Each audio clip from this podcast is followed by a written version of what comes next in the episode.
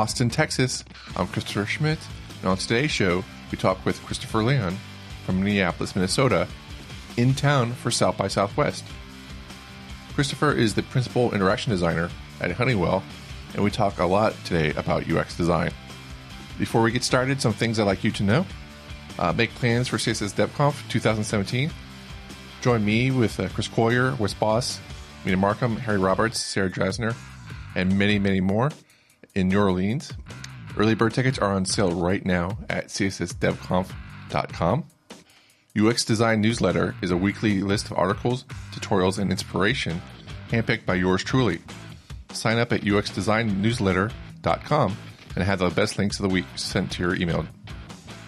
Speaking of email, set it and forget it with the Non Breaking Space Show newsletter. Whenever a new show is ready, it'll be sent to your inbox. All you have to do is sign up at newsletter.nonbreakingspace.tv. You can find show notes and links discussed today at nonbreakingspace.tv. Be sure to follow me on Twitter at teleject, teleject. As always, if you like the show, please tell others about it and to search on iTunes for Non Breaking Space Show. Now, on with the show.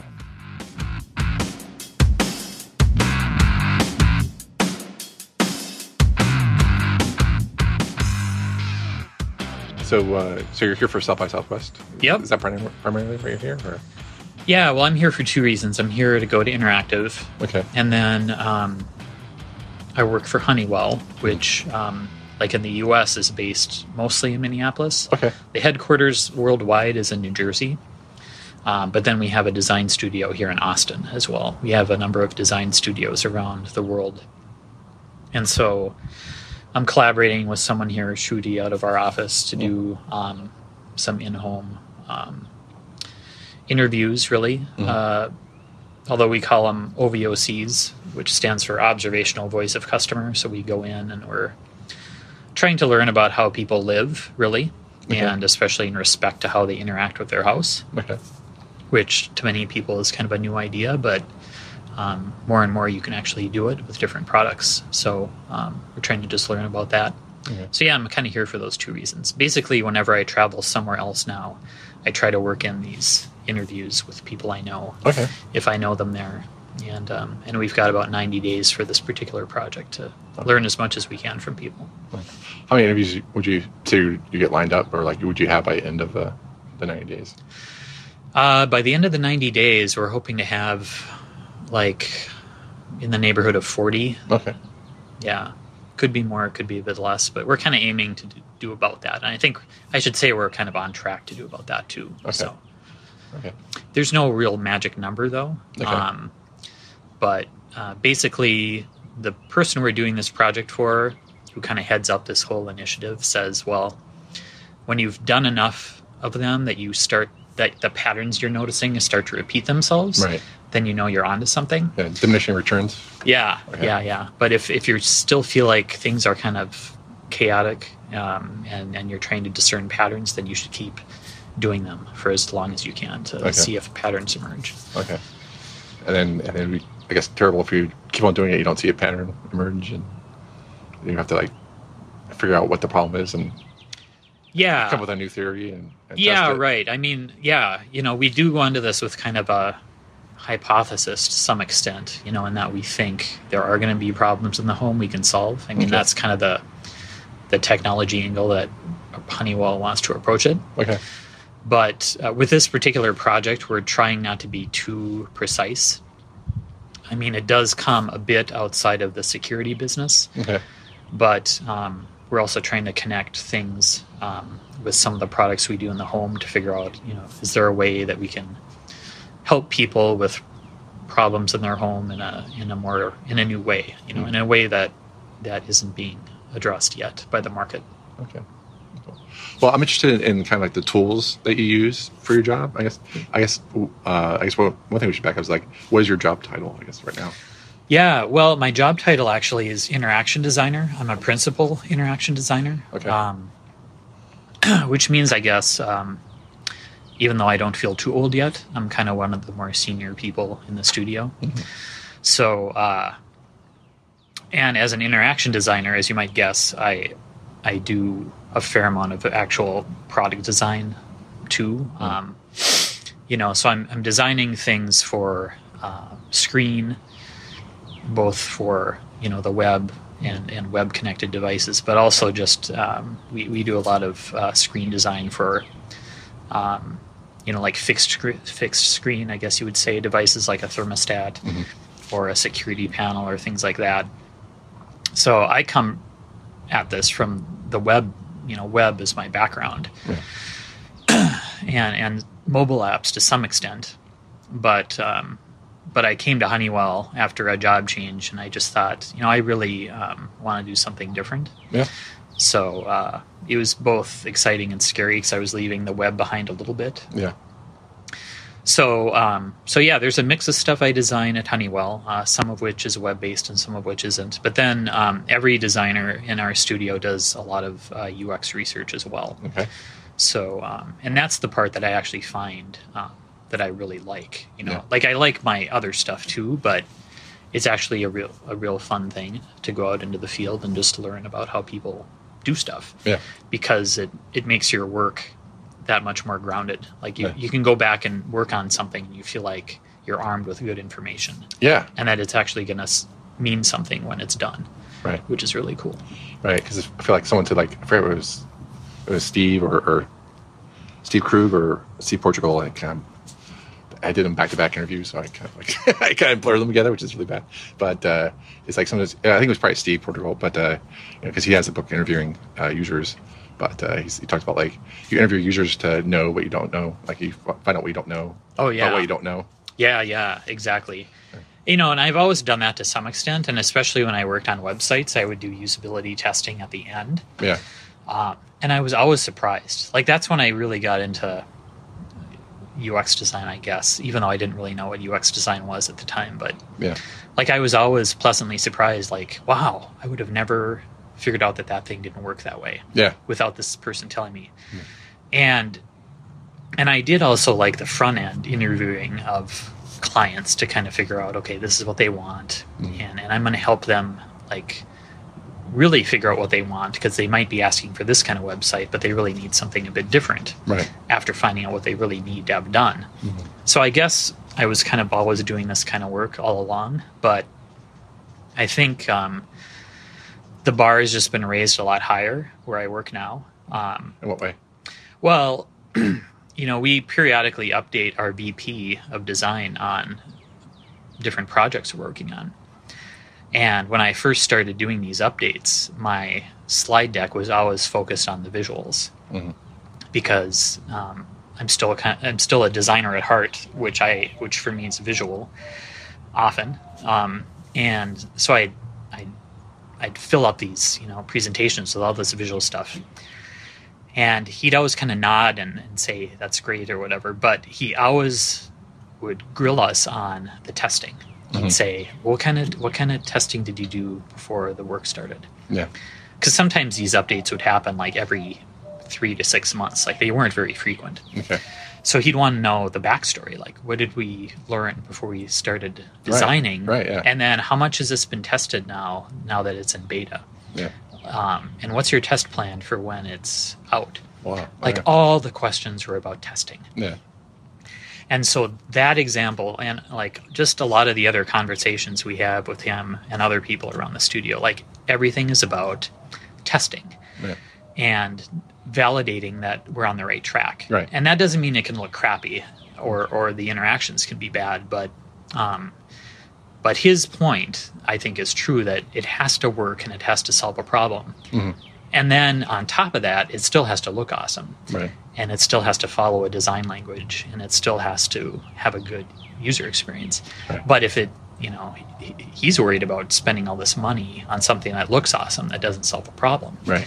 And I'm totally on board with that idea now, and it's totally ingrained in how I think now. Yeah.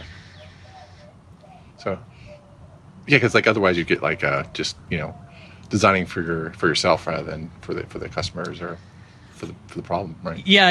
And I think back to like around 2000 or even a little bit before that, when Flash was really big in the web. You know, there were all kinds of Flash-based sites that looked awesome. Yeah. But I think then, especially, that was kind of before web designers really got into UX design. I mean, that was almost pre-UX design to me in some ways, even though like human factors and like the whole idea of usability really predates even the web. Like way back in the 80s, people were doing usability, user-centered design for products and things. I think that's actually when UX design started being formalized, was early 80s, I think, I've read anyway. But at least in my experience, it didn't seem to hit the web much until the early 2000s, at least in my job. Okay. But so how would you define UX design? I think it is a really holistic way at looking at how people interact with a thing or a service. So at Honeywell, for example, we look at what's called end-to-end UX. So what we're actually trying to design and influence isn't just the actual product. So whether it's just, so let's look at a thermostat, for example. We're still designing thermostats. You know, there's still market segments that we're designing different thermostats for. But we don't want to just design the thermostat. We want to be aware of how people learn about this technology, which is why, like earlier, we were talking about shopping and research habits, because you know, if Honeywell has a new product but places it in the wrong channel for shopping and discovery, we've missed the boat, right? So we want to design that experience, and especially if there's a web and an e-commerce experience, we want to help shape what that looks like. We're even influencing how something is installed. So we help to design as best as we can connections, like electrical connections. We've designed a new way to mount thermostats on the wall to make it easier. We design even the user guide, you know, for how people install something, and we test this stuff, right? Like we test the user guide, and we test the connector, and we test packaging even. And then on the tail of the end-to-end experience, after you purchase something and install it, is how is it maintained, and how do you enhance it? You know, is there like an upsell stream where you can add something to it, or things like that? So, you know, so that's kind of the long way of saying that I think user experience design is really looking at all that stuff and not just having blinders on and looking at the thing that you traditionally design, which is just the thing.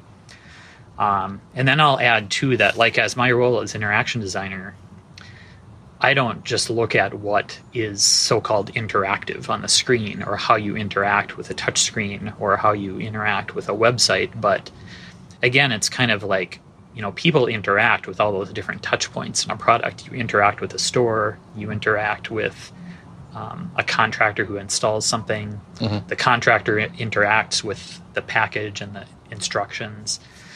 So both UX and interaction are seen very broadly at Honeywell. And I think that's becoming true. Like, Honeywell didn't invent this. I think this is pretty true in a lot of organizations, you know, that these things are like beyond just specific items and specific services. It's looking at the whole spectrum. So like 360 design, is that?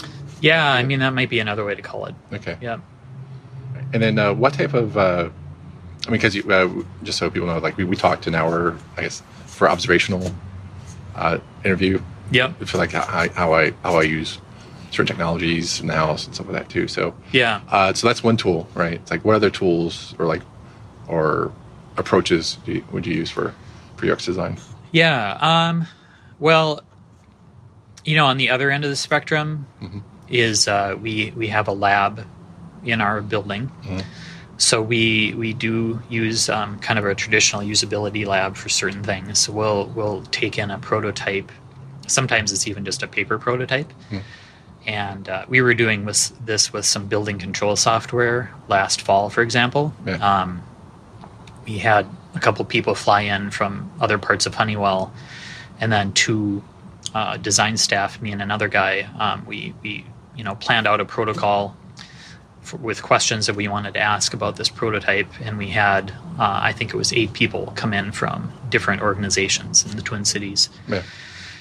But people who already used this software, and we were trying to understand what this new feature essentially for the software, how it would impact them. So we do use a usability lab for a lot of things that are portable enough to test in a usability lab. Okay. And again, that was an example of testing a design before it goes into production, okay. Testing it early. I mean, essentially, we try to test early and often is the answer. We'll do some lab testing. We'll do on-site testing. Okay. We'll do, where we need to talk to customers, we'll meet them in their homes or in their workplaces. Because I do more commercial work, like big building stuff, we often travel to different places. And because the products that we design are national and often even international, there's a lot of travel, actually, because we either have subsidiaries in different places that we're working with and do workshops with, or else we're trying to get as much of a range of user insight as we can. Okay. We don't want a product influenced just by New Englanders. We want it to be influenced by the needs of people in a variety of different locations and climates and whatnot. Okay, so I think to just dive deeper to the UX tools thing, or the tools like the prototyping and testing on a prototyping, how do you know what to ask? You have a new software interface, let's say, you talked about that, and how would you know what to ask a user? And I guess you assume you get a user, a person, you get a database of people. I don't know if you have a database, or how would you get volunteers to come in and do that? And then also, how would you? I guess it seems like a very maybe it's like a silly question to ask, but I feel like it's just it. That's kind of a mystery to me. Is just I have a problem, or I don't know I have a problem. Right. My interface. I sketch something up, and what do I do from that point on? How do I find someone to come in, and what do I ask them? Yeah. There? Yeah. Well, I think the first part is how you find people. Mm-hmm. That can be a challenge, but I think you've got. I think part of the answer is really. What part of the market are you trying to address? And I use I don't use the word market as a business person with a suit and tie. I used to think market was such a business term, but really market is really just a group. It can be seen two ways. Market is a group of people that need something solved, and they have something in common is really all a market is. So whether you're designing a website or a thermostat or a loaf of bread, you've got a market for any of those things. So you really have to go to your market. Now, in the case of this research project that I'm on, it's actually pretty easy because we're researching stuff in the home. Mm-hmm. And fortunately, pretty much everyone lives in a home. So finding people is remarkably easy. It's I'm not shy about asking relatives or neighbors, or in your case, I knew you from other stuff, and I knew I was going to be here. So, a lot of the mystery is removed there because we just network, and one person might lead you to another person, and all of a sudden you've got a dozen people to talk to. Right. Now, on the other hand, talking to a building manager in a commercial building, I don't know any people like that. Okay. So then we rely a lot on our marketing and sales people who are selling products routinely to those people, and or people who have contacts through a trade show or something. Like listening to your customers. Yeah. That thing. Okay. Yeah. So with the building, with the prototype example I just mentioned, we got names. Well, actually, I think our marketing people just lined stuff up for us. We just said, we needed 12 people or 8 people or whatever. And they just said, we'll find 8 people for you. Okay. So so sometimes it's easy enough to do on your own. Sometimes it really isn't. It kind of depends on the market you're working with, I think. As far as what, you know, when you're testing something and how to know you're doing a good test. Yeah. I think there's a few things to observe and kind of keep in mind. I think one thing you really want to focus on, in fact, one thing you want to try to never focus on, ironically, is the interface itself too much. Like, you really want to focus on what we call experience outcomes. So experience outcomes are really the things that address the problem that you're trying to solve. So if you roll it all back and you go, well, you know, I've decided that for the group of homeowners we're interested in, they've all said that they've got three things that are so-called problems in their home. Yeah. So let's design something that solves those problems. And so then we do whatever this thing is, some magic black box. So then as part of that, we want to address, well, how does that black box solve the problem? Like, you kind of look at it from the other direction. What is the experience of that solution? And let's say there's like four important aspects of that solution that we want to deliver as an experience. Yeah. So then all we're really testing is how, you know, is that experience being delivered? Yeah.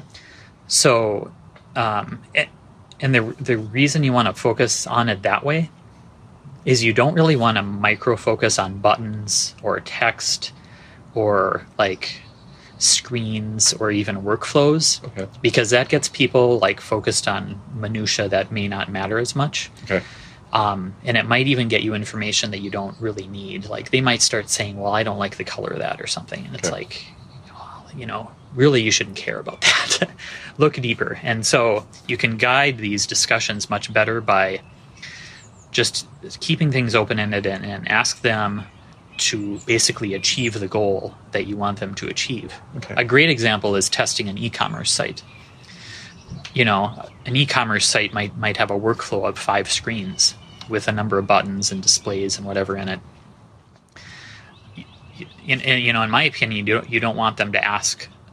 You don't want to get too detailed about particular pages and get feedback, because that'll come out. You want them to purchase the thing and see if they can get to the end. And then as you're observing pain points, you can ask them about that, and you can say, well, I see you're having a problem here. You're waiting. You're hesitating. What's making you hesitate? Then they'll tell you. They'll tell you a specific thing that you might not have learned if you asked them about, you know, tell me about the button, this button. Is it too big? Is it too small? Do you know what it does? Because then you're having them focus on that button and missing the rest of it, right? So that's a maybe too long of an answer about that. But but I think, you know, to roll it all back, no matter what kind of design you do, I think if you focus on the experience outcome more than anything, you'll still learn about all the details that you really need to learn, but you'll learn about them in a really organic way that allows the customer to drive that conversation. So I can find someone, you know, who, a colleague or whatever, you know, to find someone to do some user testing, their friend, colleague, customer, and then when I want them to test the interface out, I would just go through and say, just try to do X, Y, Z, and just talk about what you're doing. There's no right or wrong. Just let me know. And then if you see like hesitation, you just that's a prompt to ask for what they're thinking. Is that? That's really it. I mean, I think that's totally it. And especially afterwards, you can have. Afterwards, incidentally, is a great time to talk about specifics. So then, actually, if you do want to go back, like let's say you went into this being totally concerned about 3 particular buttons or 3 particular interactions on screens, you can then go back and say, what did you think about those? Did those work well for you? And if not, can you tell me why? And that's fair, you know, but it's important to not focus on things like that going into it, you know, and that way they're more open and you're not channeling their thoughts too much. So the debrief can actually last as long as the test, we find. You know, if you spend an hour testing, you might want to spend like at least a half an hour debriefing later and going back and asking about those specifics. And then you talked earlier, I'm not sure if it's here, but like how many times would you do that until you get diminishing returns in your data, or do you just do like, you know, 5 and call it quits? Well, depending on what you're doing, there might be different quantities of things. Like when we're doing the observational voice of customer interviews early in a project. Okay.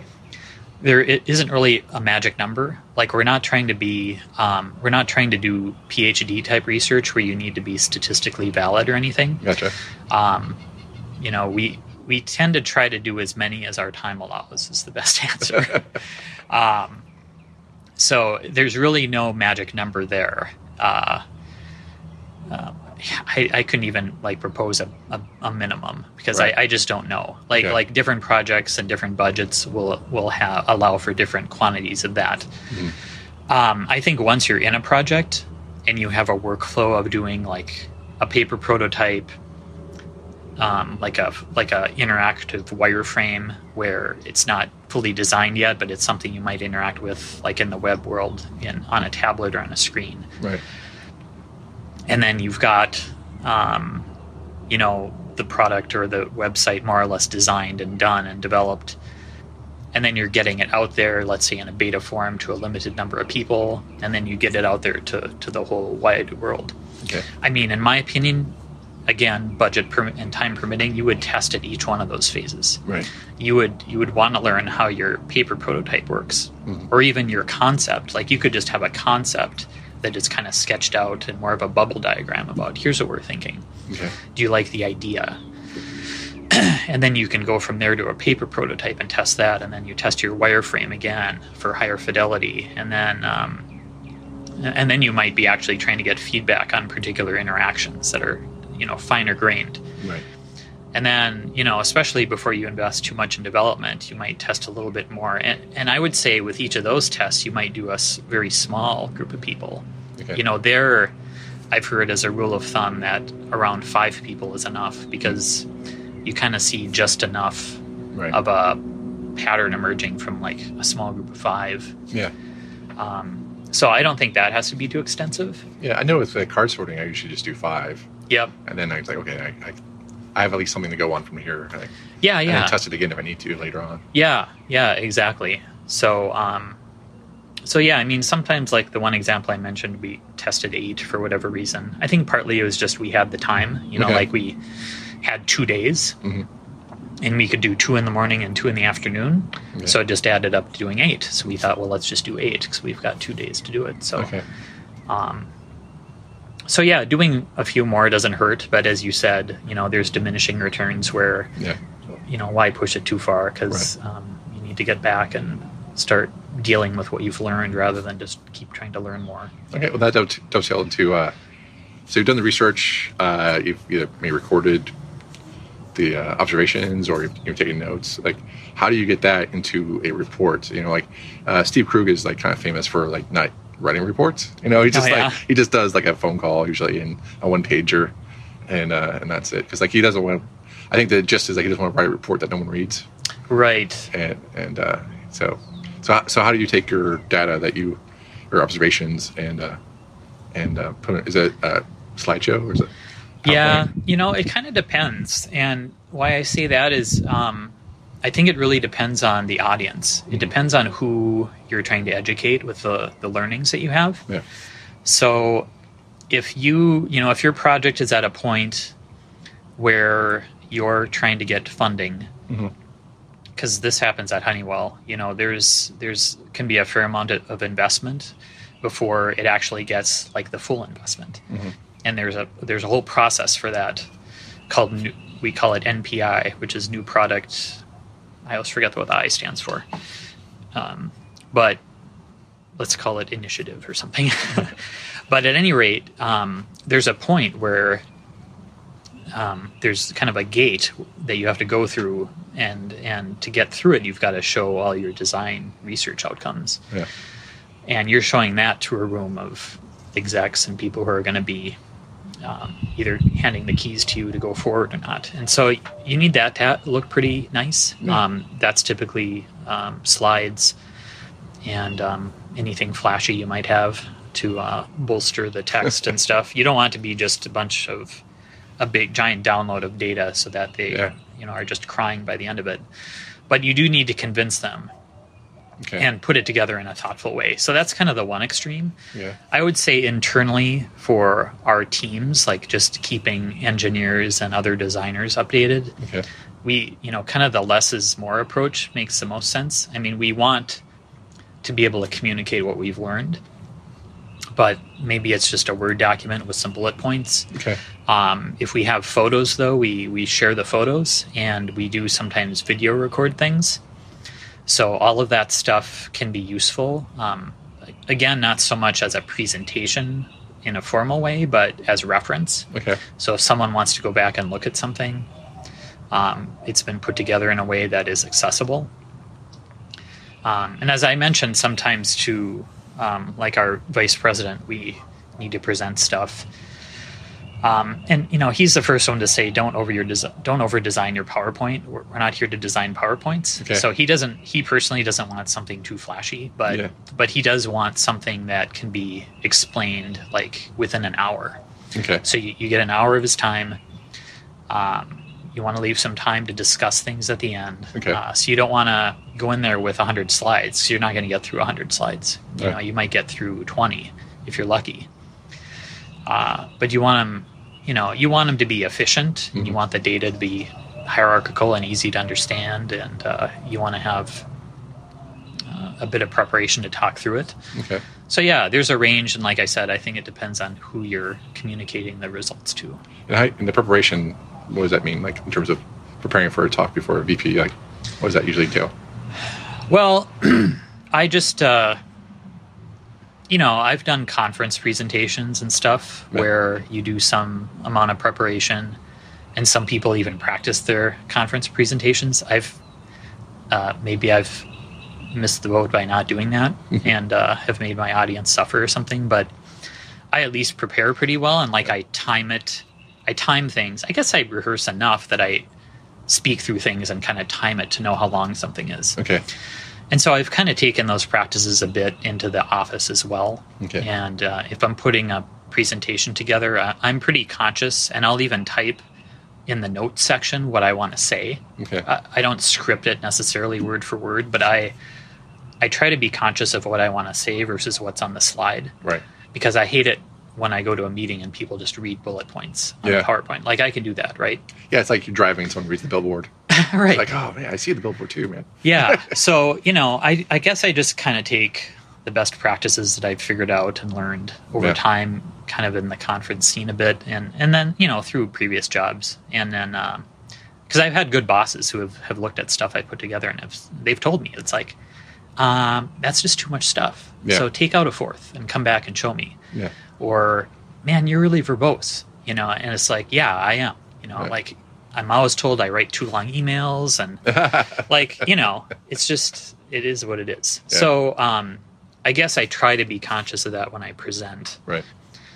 Because I don't want to have the time evaporate and only get halfway through what I want to say, right? Yeah. So, but there's a lot of people who are remarkably unprepared about stuff like that. So I think it seems not sexy to prepare for a presentation, but it's really important. And I think for designers, it's like, it's one of the most important things we do is communicate why we're doing stuff. Right. And I think we forget that. I think that we think that our design is always going to do the talking for us. Yeah. Like, it's all about what we're making that's visual.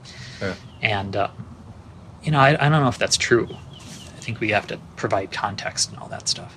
Yeah, I think it was Rebecca Murphy. It was a JavaScript, leader in the industry, and she's, I think, more of a manager now in terms of that.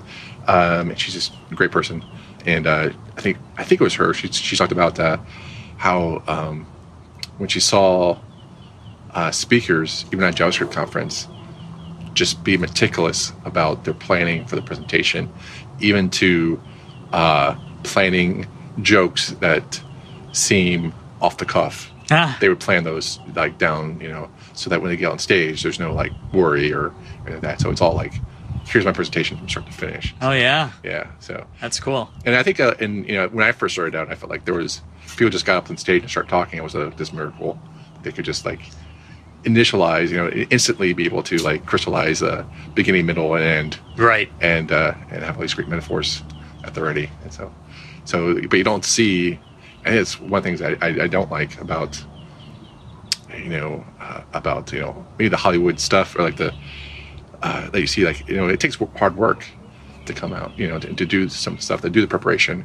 Oh, yeah. Yeah. So we're missing, what I'm thinking is the 80s movies montage showing the hard work.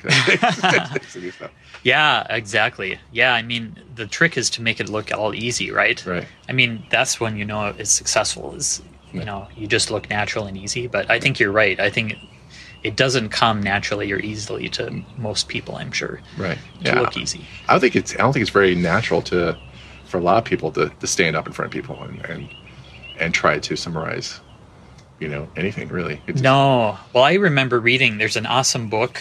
Actually, I think it was by, is it Scott Birkin, who's this one of the speakers who, he was huge on the conference scene going around talking. He's got a great book on speaking, really. Mm-hmm.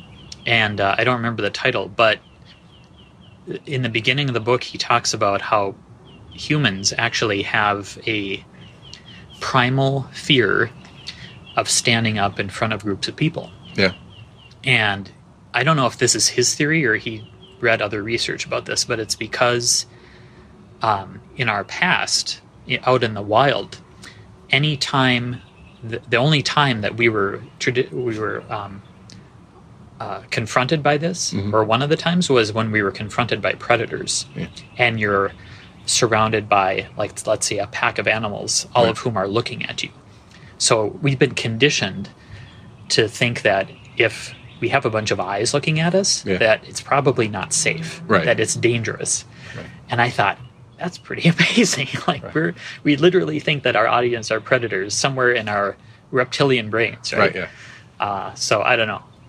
Yeah, that's like, I think I told the last episode, or maybe Steve Krug or Steve Portugal, but I think it was Steve Krug is like talking about how, like, Molly Halschlag, one of the things she taught me was, like, when you get on stage, just realize everyone wants you to win. Yeah, and they're not there to kill you, And, yeah, exactly. And they really want you to succeed, and by succeeding, is by just showing that you're earnest and wanting them to learn. Yeah, and that's and once if they see that you're earnest, you've got you're most of the way there. But yeah, but you can't just show up and just not be prepared, unless you're one of those people who can. But that's a great point. Yeah. So, one thing I want to ask about your career is that have you always you've been a teacher, and then you've have you always been in a? I guess I don't want to be a negative, but, like, have you never been in a agency before, like, at all? For web stuff or mobile? That's correct. I've actually never been in an agency. Okay. Yeah. So how I wish I could ask you the question. It was like my question was going to be compare and contrast an agency to in-house. I guess is how is in-house, like, do you feel like? Well, let's compare and contrast to the college, right? You taught at college. How's that? Well, teaching in college, I guess. The obvious thing is that you're trying to go over fundamentals for people mm-hmm. who, aren't familiar with stuff. So that, that is pretty different than day-to-day work now, where mm-hmm. I guess a lot of the design fundamentals are just kind of ingrained in my brain. And so you kind of use them without thinking about them as much. Okay. Whereas you have to be really conscious about breaking down ideas and try to explain them and give good examples of them. And so, like, when you're teaching, the most basic things about design have become really time-consuming to be able to teach it well. Like, something really specific becomes a whole 1 to 2 hour session of a day or whatever. Right. But, the other cool thing about teaching that I think really keeps people teaching for a long time is that students can be so brilliant and actually so good, even though they're at the early part of their careers, that it's really inspiring, I think, to interact with people who just are really sharp and really get it quickly. And I think any good teacher realizes that they learn from their students a lot because of that. And I think that part is probably pretty similar to my job now. I mean, I I work in a studio that doesn't have just interaction designers, but we have industrial designers and user experience designers and researchers. So even though like I'm doing some of this UX research as an interaction designer, there's people who do that full time and who really dig deeply into preparing research protocols for the rest of us. And, you know, they help in a number of ways that I don't do all that work by myself. But, you know, so in other words, we're all working with people who are doing different stuff and inspire each other a lot. Okay. So I think that's pretty similar to being in a classroom, actually, because we're always learning from each other in that way.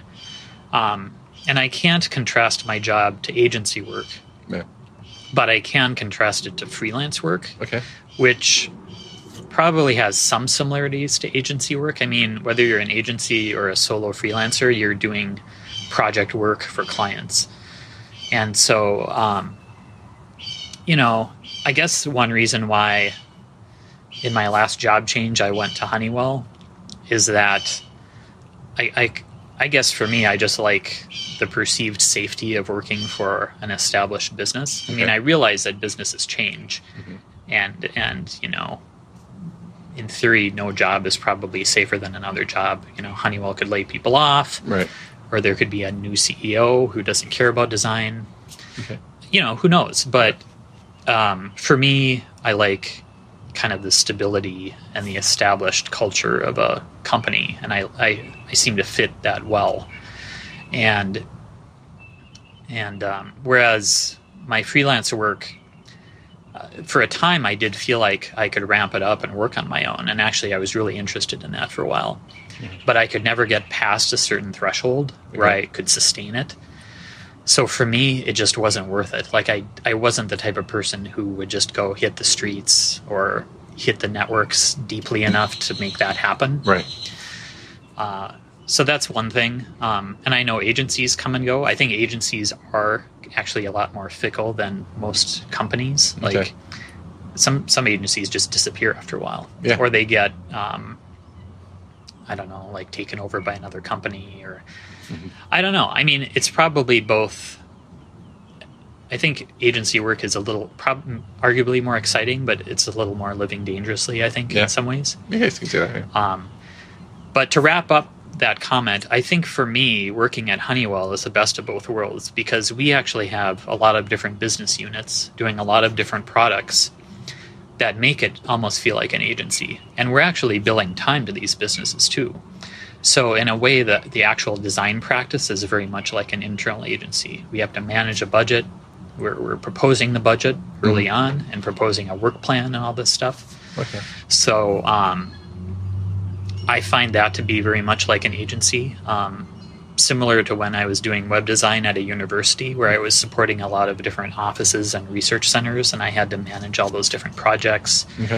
And but it was like working on a diverse range of stuff, kind of like an agency does typically. So, you know, I think people think in-house is dramatically different than agency work, but it is in some ways and it isn't in other ways. So I see that. I think it's also I felt that when we did the Artifact Conference, it was, you know, there was definitely a need. The freelancers or agencies were different, and their needs were different than in-house. I felt like and it was kind of a, they're both the same, but I felt like I guess could be wrong. But I felt like the freelancers agencies needed the tips and tricks more, and then. And the agencies needed the how do I convince my boss and the fundamentals, you know, and so we try to do both, but I feel like that's where that kind of the divide sort of happened. Yeah, that's a good way to look at it. I think that could be generally true, and I think the other way to look at in-house too is that there's still a range within even in-house design. Like I described my experience at Honeywell. And why I like it so much, because I do think it's very diverse. And like, I know over the period of a year or a couple of years, I'll work on a wide range of stuff. Now, I did have a job where I was in-house at another organization, and I could only handle it for about 2 years because I was working on the same two things the entire time. And there you have to be willing to kind of get into the weeds and really go like, okay, how is this website that's been around for 8 years? Yeah. Like what can it possibly do differently or better? Mm-hmm. And you do manage to find things that you can improve. Okay. But to me, after doing that for a couple of years, I just thought, you know, I'm kind of tired of looking at this thing now. I mean, it's just, I don't know if I can do this for a couple more years. Yeah, exactly. So, but, you know, to other designers' credit, I think they're comfortable with that, and they like the challenge of improving something over long life cycles. And, you know, more power to them. That's great. But for me, I think I did learn that I needed a variety of stuff, and yet I didn't quite want the agency life either. Right. Yeah, I feel like I think I would like to work on one project or like one core thing, but I would like to work on different aspects of it. You know, if that means like approaches, like, yeah, you know, different things like, oh, I can work on email marketing over here, or I can work on customer support over here, or something like that. Like, and just, you know, or I can help with, you know, some other aspect of it to help the greater good. You know, in terms of like, I don't know, it's sort of like, feel like, you know, I used to grow up in Florida, and Governor, I think I forgot his name.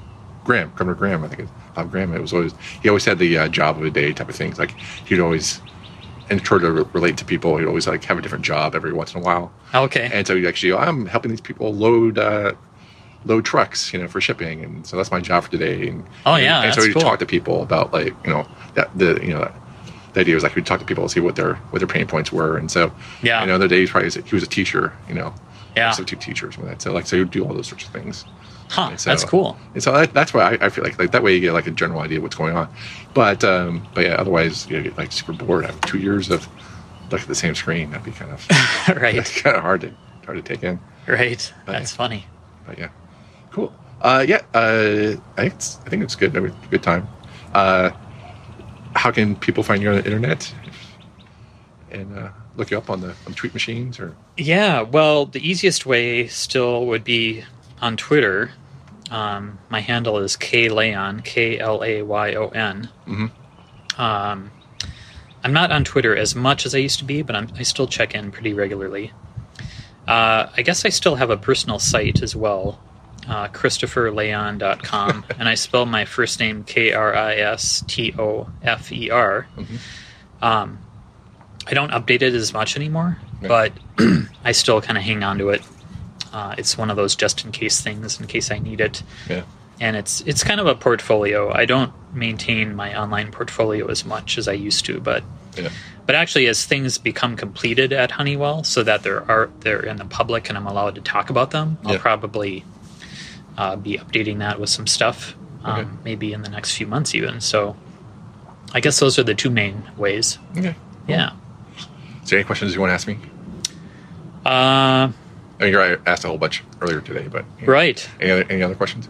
I guess my only question for you is: do you still like being a designer in Austin? You must, because you're still here and you're still doing that kind of work, right? Yeah, I'm not sure I'm a designer, but I like designing things. I just don't. I do a lot of things during the day. So, like, you design events. I design events. I don't know, is that designing? Yeah, I guess so. I do. Yeah, I love bringing things together, and I guess it's called management, I guess, in some ways, but I guess it's designing is another term, but I like bringing people together around a core idea to flesh out ideas, to help people out, to learn more. And okay. That's where, I mean, you know, you went to Hawaii. Yeah. We did the Hawaii conference. Yeah, that was awesome. Yeah, that's the first time we did CSS Dev Conference in Honolulu. And much props to you for running through the Black Diamond and back. I thought that was pretty cool. I was like, oh man, he actually did that. But yeah, so but that was you know, that was a great surprise because CSS Dev Conf, that was her first year doing it. Rachel Neighbors was first year. Mm-hmm. No one saw her until then. That was a wonderful surprise, and how well that came up because we had all these people we never heard of before, like Rachel speak, and that's like one of the things we loved about it was that we just it's double blind voting and everyone just comes together. Yeah. And so yeah, that was pretty fun, and we've been doing it since then.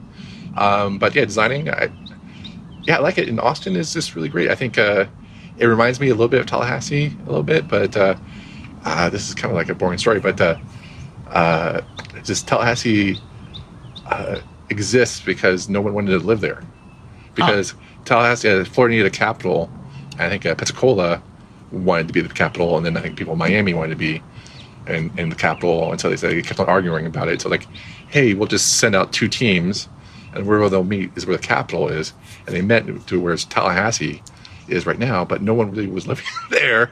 And no one, because there's like nothing really of great natural resource there. Because here you have a river. Yeah. In Austin, there's a river. There's, you know, it's uneven territory, but it's like it's a nice, you know, nice city. There's nice natural wonders and stuff like that too. So yeah. In Tallahassee, you're like an hour away from the beach. You're 2 hours or so from Jacksonville, or 3 hours from Jacksonville and Pensacola. You know, you're about 5 hours from Atlanta.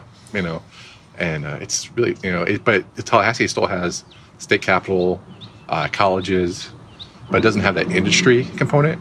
Where Austin has the capital, has the colleges, and it has the industries. You know, there's Apple's here, AMD's here, Dell's here, and so I think that kind of helps fuel, you know, kind of makes it recession-proof, but also, you know, just there's lots of things happening.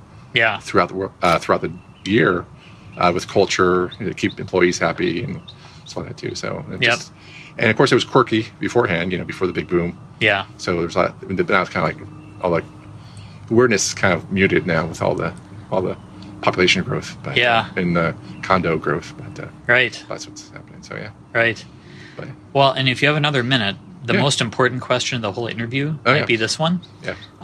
I've read that Franklin Barbecue might be like the best barbecue in the whole universe. Might be. Yeah. So you agree with that? Is it worth it to wait in line for like half a day? Yeah. So it goes like, well, if you get there, yeah, you can wait half a day. Usually it's like 3 hours. Usually, probably right now. Last time I checked, but and I've waited a couple times. You know, is there a way to hack the system? Yeah, there's a way. So let me tell you the story. Like the first story is like, yeah, you waited half a day, and then you get the meat, and you're like, oh, you sit down, you look at it, it's like, what? Yeah, I just blew a half a day waiting for this, and then you eat it, and it melts in your mouth, and you're like, yeah, this is good. And then for the next, like, you know, for the rest of your meal, you're like enjoying this, and you're like, yeah, you know, like the whole pain of waiting is just evaporated. You don't even think about it. Yeah. After that, so there used to be a way to hack the system.